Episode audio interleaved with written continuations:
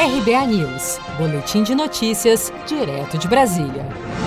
Abono salarial. Prazo para saque do calendário 2019-2020 termina hoje, 29 de maio. O valor do abono pode chegar a um salário mínimo, R$ 1.045, e é proporcional ao número de meses trabalhados em 2018. O prazo foi antecipado pelo governo, que era de 30 de junho para 29 de maio. O ministro da Economia, Paulo Guedes, em março deste ano, havia anunciado medidas para garantir a saúde financeira da população e de empresas durante os efeitos da pandemia do novo coronavírus na economia do país. O coronavírus, que é um problema que veio de fora e que por si só não tem o impacto suficiente para derrubar a economia brasileira. A economia brasileira tem dinâmica própria.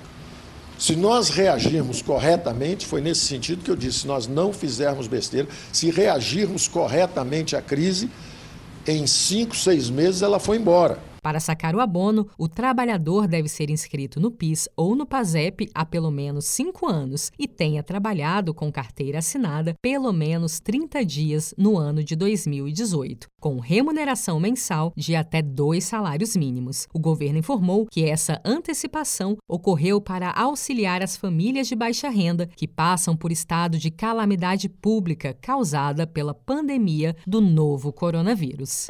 Com produção de Gisele Monteiro. De Brasília, Daniele Vaz.